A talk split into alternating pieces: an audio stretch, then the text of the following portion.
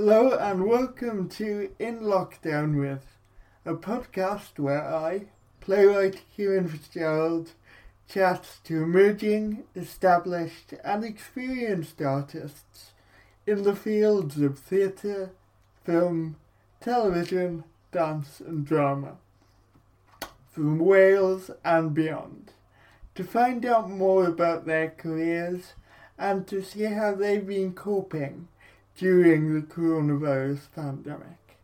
Expect laughs, gossip, and an insight into the careers of some of Wales's best known creatives. If you enjoy this podcast, please like and subscribe on Apple Podcasts and Spotify. Thank you. Hello and welcome to this episode of the In Lockdown with podcast with me, Kieran Fitzgerald. Today my guest is Guy O'Donnell. Hi Guy, how's things? Hi Kieran, I'm very well, I'm good. Lovely to be here today, I hope you're well. Good to hear, thanks for coming on. We, we were just talking about, you know, dealing with the second lockdown. And we were just saying it does help if you can try and be productive, can try and do something. Have you found it like difficult to be motivated during this time? How have you found it? Um, I think I'm quite lucky because uh, I've kind of got um, a family around me uh, and a home. I'm lucky I've got a garden. Uh, the areas around me I can walk. I'm away friends who live by themselves, Mm. flats, which don't have an outside space. So I'm very lucky. Um, I found I haven't been massively creative. I don't think. I think it's quite. I think as we're going into the second lockdown, it's quite a difficult period. So I think it's Yeah. important that we're kind of just there for each other, and we kind of check check on each other, and kind of just support each other because we're. It's you know the nights the nights are darker. It's wet, so I think Yeah. it's important at the moment just to kind of be kind and kind of look out for each other. But I'm good. I'm fine. That's really good to hear. Um, I want to start where I always start these podcasts and ask you, how did you first get interested in theatre and the arts? Okay, so I'm from a place called Wallsend, which is in the northeast of England. So if you've heard of Hadrian's Wall, that's where it ends on the banks of the River Tyne, uh, where Swan Hunter Shipyards is. So I got interested in the arts because the art teachers, when I was in secondary school, were the coolest teachers. They would have the radio on in class. We could have a chat. We could have uh, make tea and coffee, and it was Yeah. just brilliant. It was like that was the best place to be. So when we were in art, we were allowed to chat, and the teachers would just like share information with you that you would never get access to. So they would talk about politics, they would talk about gender, they would talk about kind of contemporary art, music, literature. Mm. It was just amazing. It was just a really stimulating place to be. And and I suppose really I'm not that strong academically. I suppose I'm an arty type. Um, and just for me, I just found that a wonderful space to be. And then they supported me. Uh, like you know, I took art A level. We went to Paris. We did life drawing classes in the local art gallery. And just for me, it was just like wow. It's just like this, this opening up of my horizons in the world. And then I went on and did an art foundation course, and then went on to do a, a creative degree. And I just found, for me personally, the arts are, it sounds a bit corny, but they're kind of the meaning of life. it's all the, the nice stuff. It's all the stuff that really, not nice, kind of, it's like essential. It's just, it's stuff that feeds your soul. It's like, it really comes down to, in many ways, kind of the meaning life in terms of what's the really important subjects that we want to talk about. So, um, I think, but I would say, I think I was very lucky to have brilliant teachers, and I think lots of people that get involved in the arts, I think at some point you have might be a drama tutor or a creative Yeah. writing tutor or a teacher or, or maybe you do a workshop and you just meet someone and like a little light bulb goes off in your head and you think, wow, this is like a job, this is something I could do. And then once you meet those people, they, they're like try, quite transformative, I think, in terms of your life, and you don't realise at the time, but they actually change the course of your life. So, you know, a big shout out to anyone that supported anyone in terms of education or kind of roots into the arts. They're, they're brilliant and much needed, and they really do need to be supported. And did your parents and your family kind of support uh, what you wanted to do in terms of a career in the arts? Yeah, they did. I was very lucky. Like my family my my mum and dad aren't Ardie. My dad was an electrician. My mum was a nurse. Um, but they really supported what I wanted to do. They would take me to like art galleries. We were kind of my mum really liked drama, so we used to, in Newcastle the RSC used to come to the Theatre Royal every year. So we used to go to there together and really enjoy that. I remember going to see my first Harold Pinter play in Newcastle. And I went with my sister, uh, Joanna, and she's about four years younger than me, and I think I was about 15. And I hadn't seen anything like Harold Pinter before, so I'd kind of just seen traditional plays. Yeah. And obviously, you know, Pinter's famous for his pauses and gaps and silences and space. And I, I thought it was incredible. It was just like, wow, I haven't seen anything. It was The Caretaker, which is probably one of his most famous plays. Mm. And I was just, I was blown away. But Joanna, being that bit younger than me, thought it was really boring. Because not it's just kind of saying, what, what's, why, it, why is it quiet all the time? Why are they stopping and so on?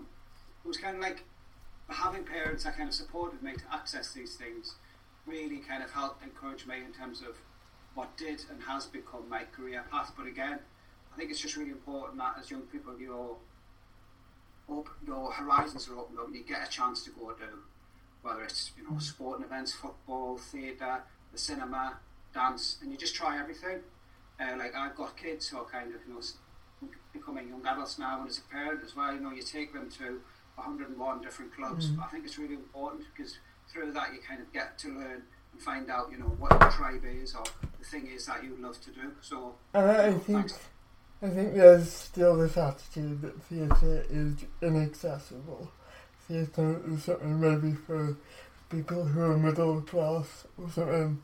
I think we still need to get out of that mindset because theatre should be for everyone and the arts generally should be for everyone, but I don't know how we change that mindset really. Yeah, no, I agree. I think it's really complicated. I know there's lots of brilliant organisations doing a lot of work to make culture and the arts more accessible. I think there's a series of kind of social and economic barriers that still exist, which are kind of a wider part, part of society in terms of like uh, deprivation and kind of lack of access to education or even things like public transport. You know, it's really difficult to get the bus to the theatre and the buses finish at half nine. You then can't stay for the show that finishes at ten o'clock. So there's there's a whole range, range of issues in society, and I think it is important, as you say, to continue to try and open up access for culture. Yeah, really Hopefully, important. hopefully that's something that can be looked at, you know, as a big sea change once we get out of this coronavirus crisis. I agree. Yeah. Yes.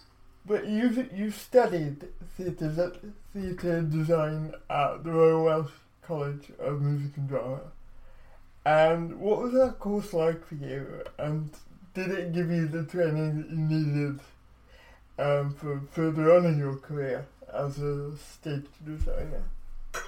Oh, okay. Uh, good question. So um, I did, yeah. So I studied theatre design. Uh, so on that course, you're not aware of those sort of courses, you train in things like um, you design the scenery, the props, costumes, props, puppets, Yeah. um, the whole kind of visual world, I suppose, that would exist on stage. You also kind of look at TV and cinema as well. I was there quite a long time ago now, so it wasn't Royal at the time. It was just Oh, Welsh. College of Music and Drama. I was there 93 to 96. It was a brilliant course, um, and it certainly gave me the training I needed as a career as a stage designer. You kind of get a wealth of experience, a, a range of wonderful tutors. Uh, it's it's um, it's an amazing building and continues to be an amazing building. Like I'm jealous of the young people that get to go there now because it's just like Mm. what the space is like now and the opportunities they have. Like um, there's lots of TV being made in Cardiff and has been over the next last 20 years. So I think it's a, that's an amazing opportunity for all of the young people that do courses at, at Welsh College in terms of roots in the creative industries. Yeah, I, I did my course, did the degree, and then um, worked. I was really lucky. I worked as a designer then for a whole range of uh, predominantly theatre companies in South Wales, so companies like Sherman, Theatr Na n'Og in Neath, Spectacle Yeah. Theatre in RCT, Hijinx Theatre, and I learned by doing um, kind of small scale touring work because I thought that was a really good grounding because it's about problem solving. You know, a lot of the work needs to go from venue to venue. Might be a different venue every night, or it might be going into a school. So you've got a real challenge of, you know, you might have to set it up in the school hall, has to fit in the back of a transit van. So it's a real kind of jigsaw puzzle of a task. in terms of Mm. making the, the world you present on stage really exciting to the audience, but also making sure it's not too heavy. So because the actors have to carry it in Yeah. the van every day, and it all fits in the van. You know, there are situations which you don't want to come across where you find your set doesn't fit in the van, and you're just about to go on tour, so you have to get the jigsaw out and chop off a bit of your set. So it's kind of a bit of a jigsaw puzzle. Um, so I really enjoyed those kind of design challenges of trying to solve the problem of so- solving all of those issues. Yeah. Uh, and I was very lucky. I have designed for a range of companies, and um, you know, live theatre is one of the most wonderful things that exists in Wales. It's we've got a real strength Definitely. in that, and it's been wonderful to see. You know, organisations like Theatr Genedlaethol Cymru and National Theatre Wales be born, and develop, and really support the theatrical infrastructure that exists in Wales. Did you enjoy the touring element of it? Did you enjoy Yeah, being on the road? Yeah, I was really lucky. I got to go on tour with some of the shows I designed, and that was vital. I think just in terms of my learning as a set designer, because it really taught me about the practicalities of small scale touring. Like, there's no point in designing a set that looks amazing, but it's really, really difficult to take apart and put back together again, or if it's really heavy, because what will happen is the actors or the crew will just get killed. Basically, it just you know they've got to think about doing the show. You've got to present to the audience. So really, you want to try and make their task as simple as possible. And you don't you don't want to end up in a situation where the set slowly gets smaller, and Mm. smaller as you're on tour because they leave bits of it in the van because they can't be bothered to lift it out it's too Right. So, so I think going on tour is really really important. It really helps you understand about all of the other roles that exist in a theatrical company. Mm. And, and in, in terms of your process, can you talk a bit about what that what that's like as a set designer, and Yeah, sure.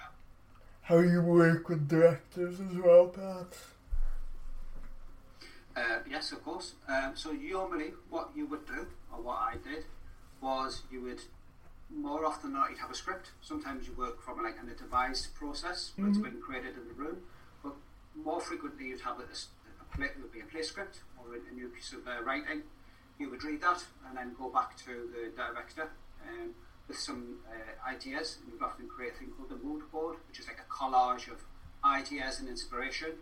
Um, I think you do find that certain directors and designers work together a lot because they, they develop a common visual language. So, like some Okay. directors are really good at kind of being able to think in three dimensions, uh, and some directors are more about the text or the actors. Um, so, developing like a visual language, often like with the director, might be referencing an artist or a painter, or often a director or a cinematic style. You know, you might go, oh, well, it's quite Tim Burton-esque and it's quite dark and gothic. Yeah. So phrases like that really help you kind of develop your vision. Once you've done the mood board and you kind of shared that with the director and you kind of got a sense of what you think the world will look like, you would then normally go into a white card model, which is just a very basic model of the set. Or you might choose to do that um, online. You might do that te- technically, so you might use like CAD and do it on the computer. You would share that again with the director, kind of talk about your vision, talk about the practicalities then, because set design is three dimensions. It's about real human beings in a real space, so you Yeah. kind of really got to pull apart those 3D ideas. If they're happy with that, then you would produce a finished model, and again, you could do that in a 3D actual physical model, or you could do that on a computer. Um, increasingly, everyone's creating things um, on computers because there's a lot of practical reasons for doing that. Again, you would create that and they would approve that, have a conversation about it, and once everyone's completely happy, you would go in and do the technical drawings. So the carpenters would build the scenery, you would do costume designs, and the costume department would create the costumes. You sometimes this designer paints all the set as well, um, and sometimes makes the costumes. And then basically they're all created, and as you go through the process, you start Usually, most directors quite like having the set in the rehearsal room quite early, so it helps them get a sense of the space. Put it all together, and then kind of in the production week, everybody works with the set and the costumes and all the other elements. And then usually the designer then usually finishes on the first night. So when the show goes up, when it goes live, the responsibility for the theatre, like the scenic contents and the costumes, then go back to the stage manager, and the designer then usually finishes. So it's an amazing process, and the bit I really Mm. liked was, as I mentioned, kind of the problem solving in terms of the practical elements, in terms of trying to make sure that set fitted into the different spaces it had to tour to. But I also found the research element really fascinating. So whether you're researching a period of history, um, or it might be a particular artistic style, Yeah. um, or a geographical location. You know, if it's based in North Wales, so you could really spend quite a long time learning about the world, and I really enjoyed that. That was quite something I really spent quite a long time on. But yeah, it's an it's an amazing career. And in terms of creative freedom, how much did you have to kind of follow the director's vision and portray what the director wanted, as opposed to really putting your your creative vision on stage? Was there a balance to be found there? Yeah, it's always a balance. I think the kind of performance, you know, whether it's the actors, the writer, Mm. stage managers, um, it's a balance. It's a compromise. It's well, the compromise is probably the wrong word. It's a, it's a it's a collective vision, and you Mm. all kind of work as a company to deliver that. Because I think with the most successful work that you see, whether it's a play, or a dance performance, or, or a piece of film, the the product, the, the the thing is what you should go away from and think that was brilliant. So it shouldn't be. You shouldn't go and think the, the music was the best, or the set was the best, or the CGI was the best, or a certain actor was the best.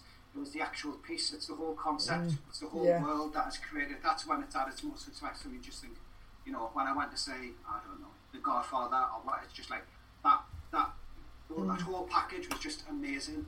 Um, so I think it's trying to get that com- that not compromise that, that collective vision, that, that collective response. Um, and I think sometimes um, the designer has to compromise in terms of like the practical reasons. You have to understand that it has to fit in the theatre, has to be tourable, um, it has to last the tour. So the, the materials used Yeah. have to be quite hard wearing. You know, it's no good and looking beautiful, but then it falls apart because it's too uh, fragile. So it's it's it's a mixture of kind of practical solutions and then artistic freedom to create a vision which the entire company feel happy with and kind of Mm. but very often it's kind of you're you're there really to realise the director's vision but most direct the Yeah. best directors I think see that as a collective effort it's not they're not kind of dictatorial in terms of their vision it's about how they they employ who they see as the best creatives in whatever departments and they then share in that creative process together so it's not usually one person's vision it's kind of pulling on all the different individuals and their creative Mm. skills That's really interesting. Uh, and how, how did you then transition, or did you transition then from your set design career pathway to what you do currently in terms of community engagement in the arts? And, and was it something that you tried to balance for a time? Did you try and do both? Uh, so I don't think I would. I wish I could pretend I've got like a career path plan, Mm. but I haven't. It's kind of just I've kind of just stumbled from one job to another. Yeah. I'm in, I'm interested in careers that are creative and um, where there's quite a lot of freedom. Um, but I don't. I didn't ever. I've kind of just.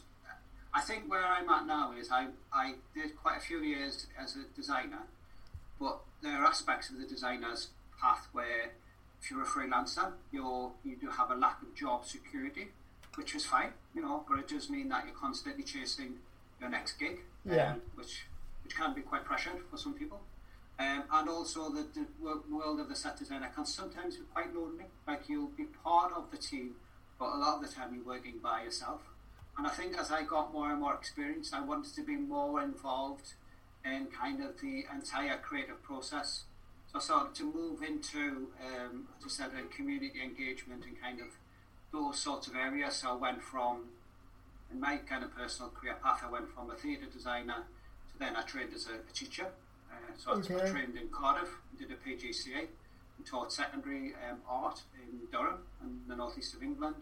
Um, and I think what I've always been interested in is trying to support access to cultural provision because, as I said earlier, I think it was such an Mm. important thing for me when I was younger, and I always felt um, frustrated that it wasn't valued, and that sometimes, as you mentioned earlier about access to theatre, it felt access to culture is often thought of as quite a middle class um, profession, or it's an area for the middle classes, and certain groups of people in society feel it's not relevant or they're excluded from those experiences. So I think as I've gotten older and older, that's become more pressing and it's felt more important to me.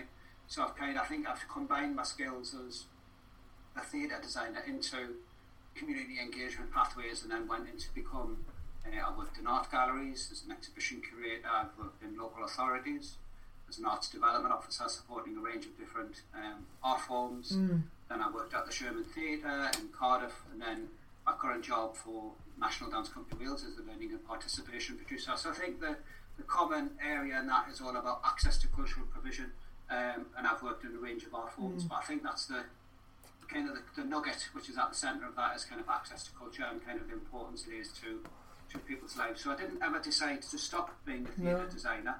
It was kind of just I organically drifted into the area I'm currently working in. Mm. And um, it's interesting that you say it wasn't a choice and it just happened. Uh, have you had you, even when you were a stage designer, did you feel strongly about access to cultural provision? Was that a strong, not an opinion, but something you believed in strongly even at that time, based on your personal experiences? I think I did, but I didn't realise at the time. Like I was lucky enough to work for uh, the Sherman Theatre, and I worked mm-hmm. for a lot of the.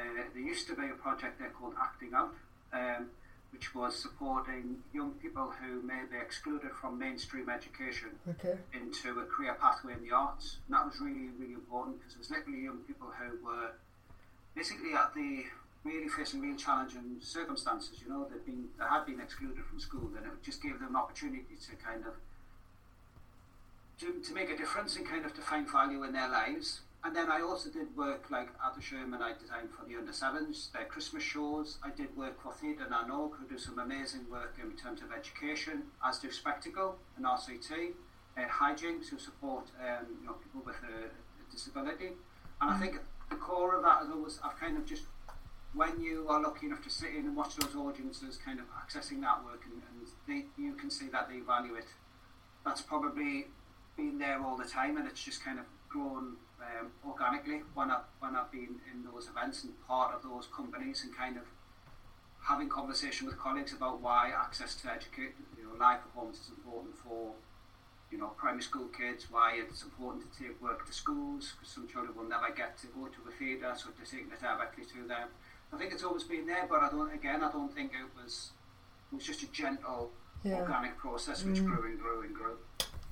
And doing that at a time where art provision and funding for the arts is, you know, there's less funding than there was ten years ago. It's so important that we continue to speak up for this stuff, and that children in schools still have access to theatre, even if you know, their parents wouldn't have to take them. It's so important to introduce. Completely agree. Um, I, as, as someone from the northeast of England, uh, you've spent most of your career in Wales. How would you compare the arts and theatre scenes in the northeast and in Wales? Oh, that's a good question. Um, I think I found Cardiff so I came from Wallsend to Cardiff to do my degree. I found the two areas quite similar. Uh, you okay. know, they were they're predominantly working class areas.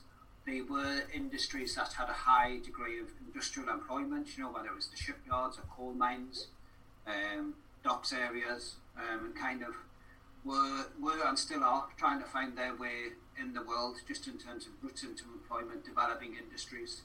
Uh, you know, kind of faced challenges in terms of a lack of investment from uh, the UK government in London. Um, you know, that's, that's extremely relevant. Mm. You know, mm. right now when we talk about you know Andy Burnham and Manchester and lockdown in, in Wales, um, you know, I can see a lot of it's the same thing in terms of um, a lack of uh, investment in cultural funding, whether that's health, the arts, as we just mm. mentioned. You know, there's there's real issues. So I could I felt really at home in Cardiff because I could, it just felt like the people of Cardiff and the issues that Cardiff faced were very similar to Wallsend and Newcastle in the northeast of England.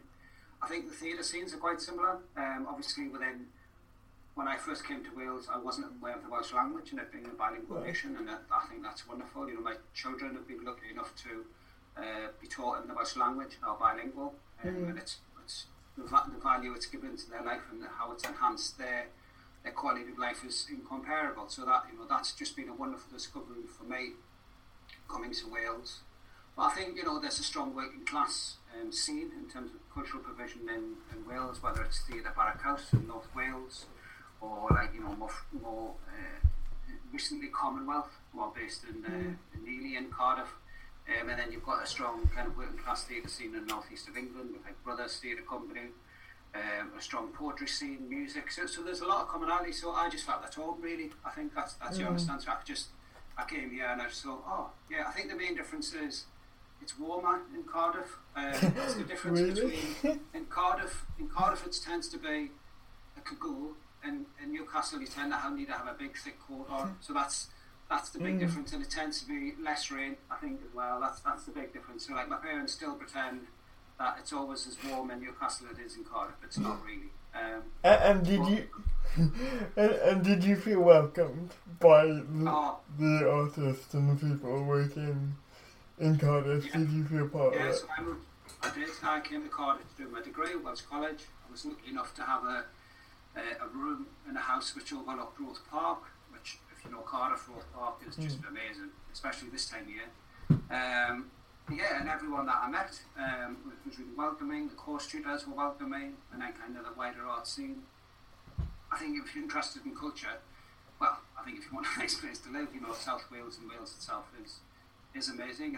It's a really welcoming uh, place, and as I say, I found a lot of commonality between kind of the, the culture of the northeast of England and the culture of Wales and South Wales. So yeah, I felt completely at home. And I've, as you say, I've been here longer than I have been. Uh, in Newcastle, where I grew up, and I kind of think of myself as Welsh, if that's that's okay with people from Wales, and my kids are Welsh, yeah. so I, I don't think I'll ever leave. That's, that's lovely. Yeah, you're like an adopted Welshman. You can be an adopted Welshman. Ah, it's absolutely fine. No problem. All good will. um, so you are the project coordinator of Get the Chance. I was just wondering if you can maybe explain to people who don't know what Get the Chance does, the aims of the project, and how it's come on since you started, and how it contributes to the art scene in Wales.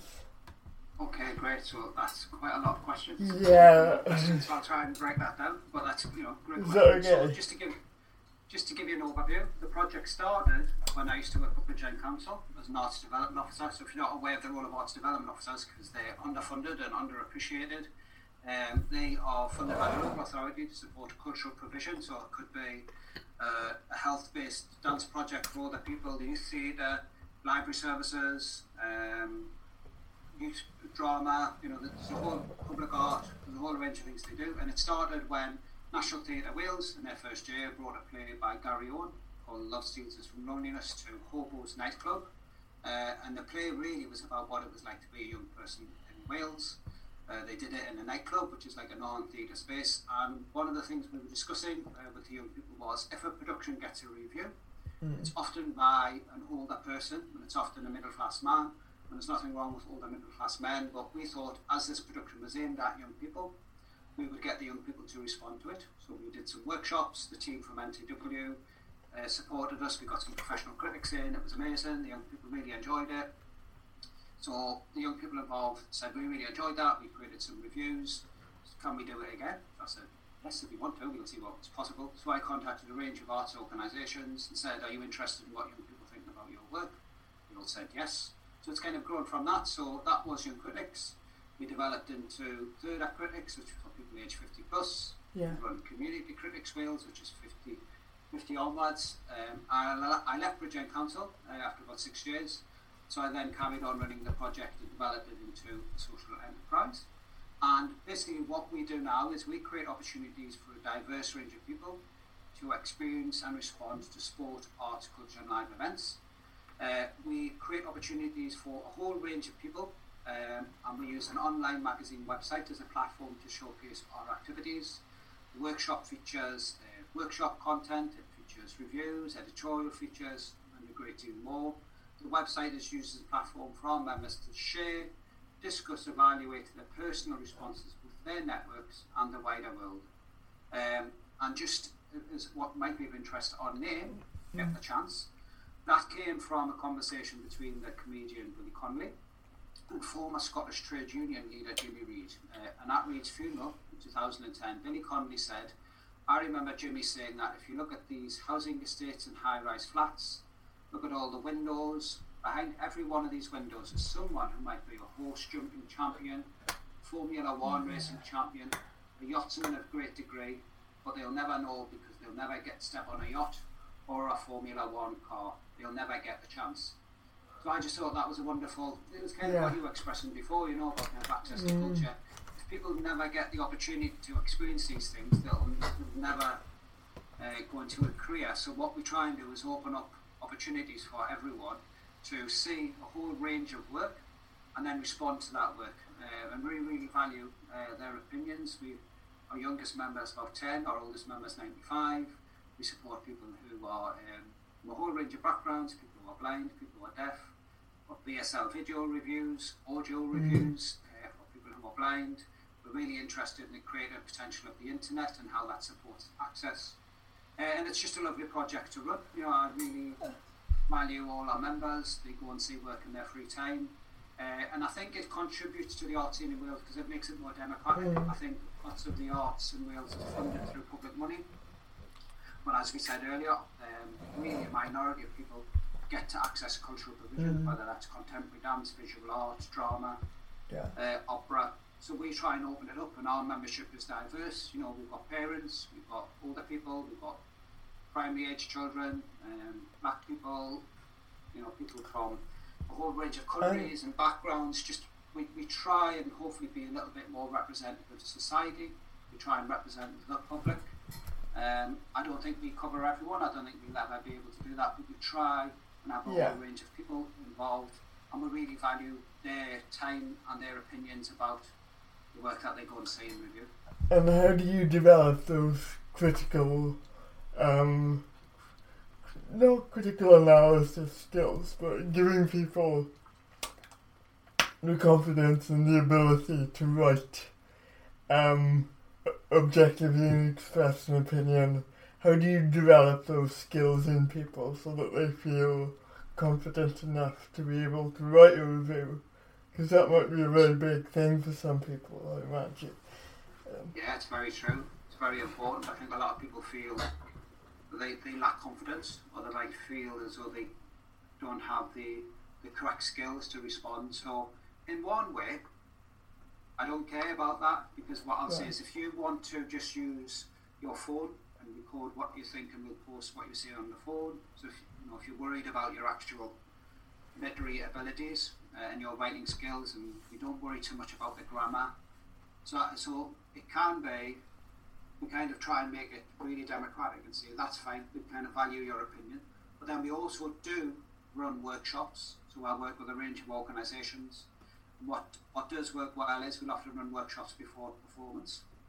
The workshops are free. Uh, I usually run them, although I bring other professional critics in as well.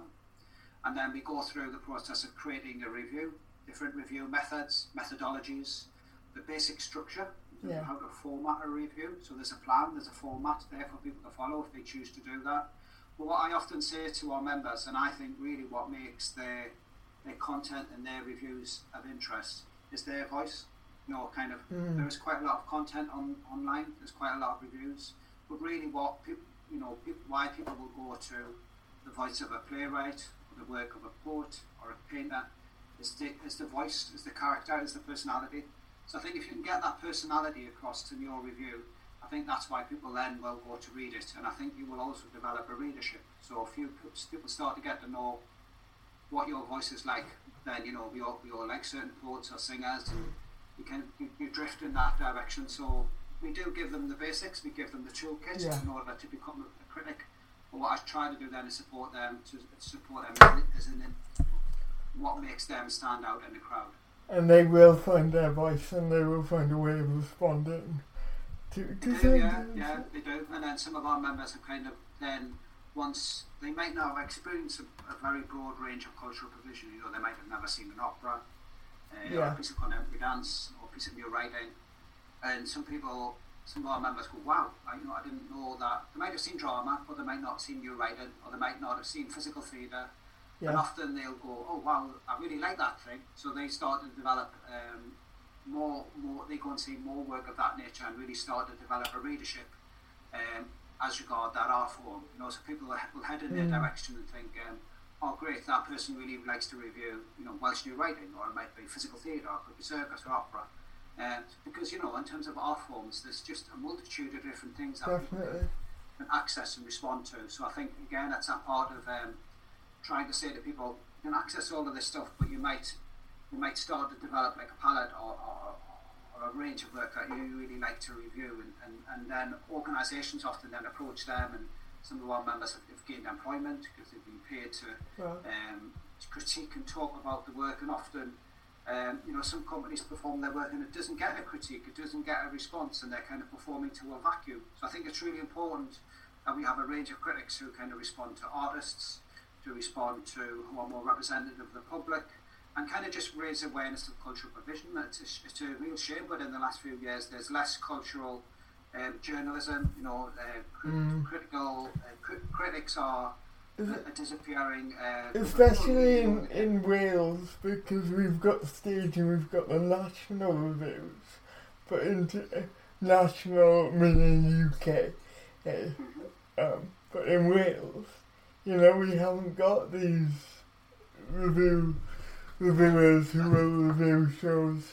So I think it's really important that you know they're given a, they get the chance reviewers who are doing a platform, and artists will take notice of that because of the lack of art journalism in Wales, which I think is a real problem.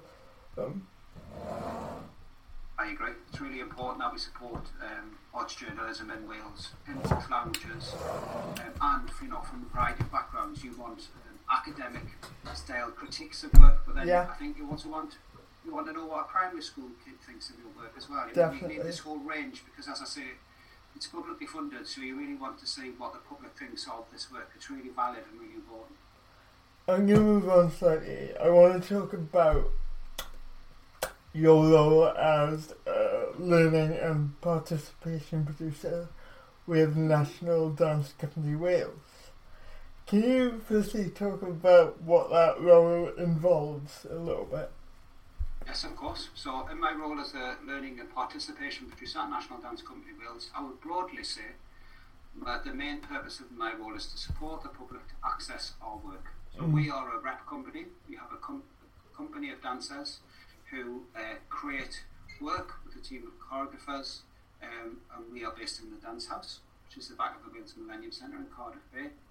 And we then tour work across the world, uh, both in Wales, England, Scotland, Ireland, and the world. So we tour nationally and internationally. We tour works at different scales. So we tour work which will go into a community centre, a miners' institute, Yeah. a theatre, or an opera house. You know, a whole range of work. Alongside that work, then we support um, education activity. We run some health-based projects. We run a um, Dance for Parkinson's project, which supports people who are living with Parkinson's. Mm. Um, we have work which is online. Um, we produce videos. We produce films. There's a whole range of work, and I'm really lucky to work with a really talented company to kind of support people to uh, the art form, which is contemporary dance, um, and to work with a you know a, a range of wonderful creative people. So again, I think it comes back to what we mentioned earlier in terms of access to cultural provision. Mm. But this time the art form is contemporary dance, which was a relatively new art form to me. I didn't know that wasn't my area of expertise, so I really enjoyed learning more about the role that contemporary dance plays in the cultural life of people living in Wales and the world. And it's, I'm, you know, I'm really honoured to have this role. It's a real pleasure to, to connect the public in contemporary dance.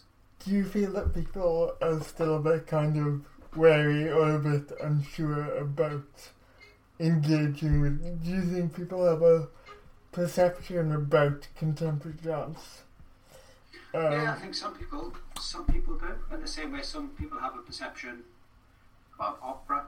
You know, Yeah. sometimes people think of certain art forms a certain way, but I've learned that actually uh, contemporary dance is extremely accessible. Like often within, uh, so say if you're going to talk about drama, sometimes there can be a language barrier. Um, within dance, there's very often very little spoken word. It's about movement. It's about physicality. It's about music. Um, the pieces can often um, range in length from five minutes to half an hour.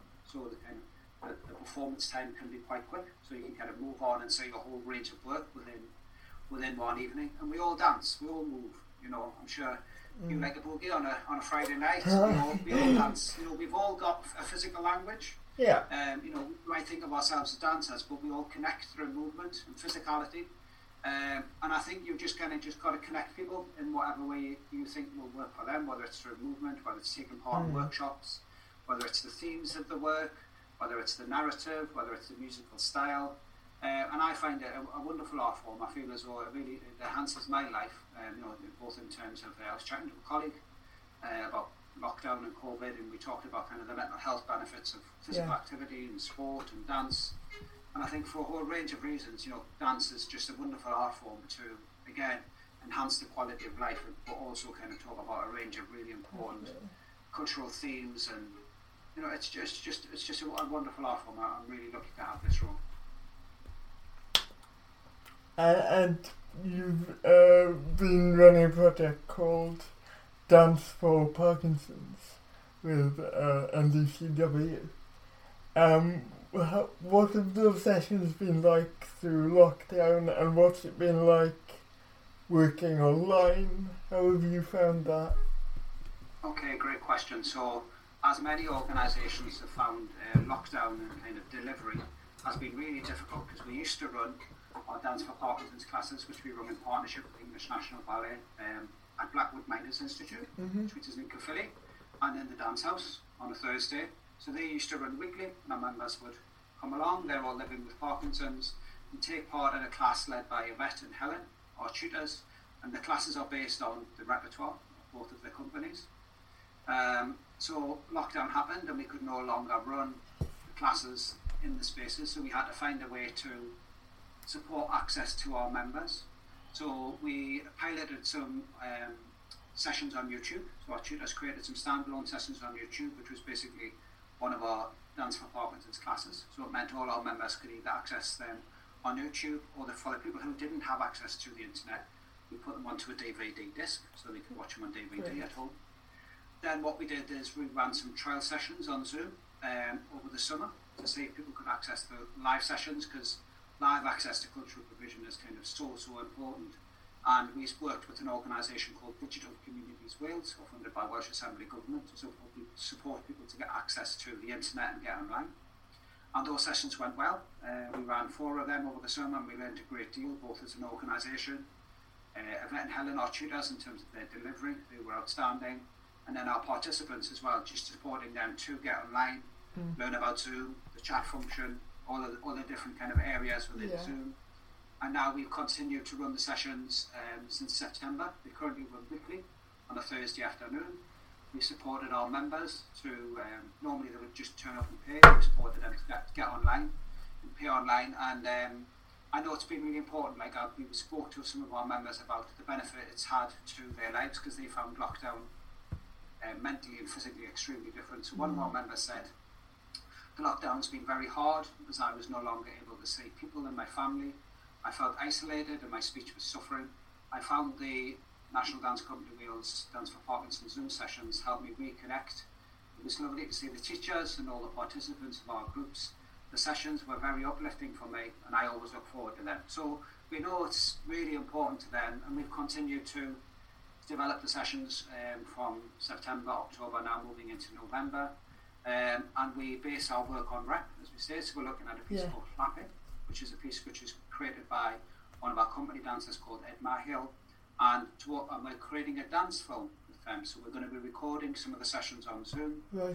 And the dance film will launch in January. So we also support our Dance for Parkinson's members to become dancers as well. We see them yeah. in the same way as we see our company dancers. So it's the same manifestation of National Dance Company Wales, whether it's a or Associate Youth Dance Company, or professional dancers, or Dance for Parkinson's. They're all outcomes of dance supported by National Dance Company Wales, and we see it all equally, and they're all of uh, equal importance to us as an organisation. So I think it's extra uh, valued by our members. It's a lovely project to work on, um, and I think it has been really important to continue delivery online. Mm. hopefully, as we move into the spring, we'll move into model. Uh, people are often using the word blended delivery, where we'll do Right, some online yeah. delivery, but we'll be able to return to some physical delivery in the future. So fingers crossed for that. Well, let's hope. Let's hope that that is Let's going hope, to be yes. possible. Um, and if people want to see that film, how is it going to be released? How is it going to be distributed? So if you want to see any of our film content, if you actually just go to um, National Dance Company Wales website, there's a whole range of films on there. Um, over the summer, we created a digital platform, digital hub, and within that there's a range of dance films, workshops, uh, which are still live. So there's dance films, there's workshops for primary schools, people that might have mobility problems. We've got small little dance tasks, which are wonderful comedy dancers, called uh, phrases for small spaces, which are little dance tasks which people can do. But this video I've just talked about based on clapping, that will go live in January. So if you watch our social social media channels, whether that's Instagram, Facebook, or Twitter, check those out and we'll be sharing that. And I'll send you a link if that's all right. You can share it for us. Yeah, well I with any of our definitely will do that. Yeah, thank you. Yeah. And I'm going to move on slightly. Um, because a lot of, but it's linked, I suppose, because a lot of the work that you've done involves community arts outreach, is what we've been talking about. Um, how how important is it? I guess I'm going to rephrase this question a little bit. Um, but how important do you think it is that professional arts and community arts in Wales are kind of connected?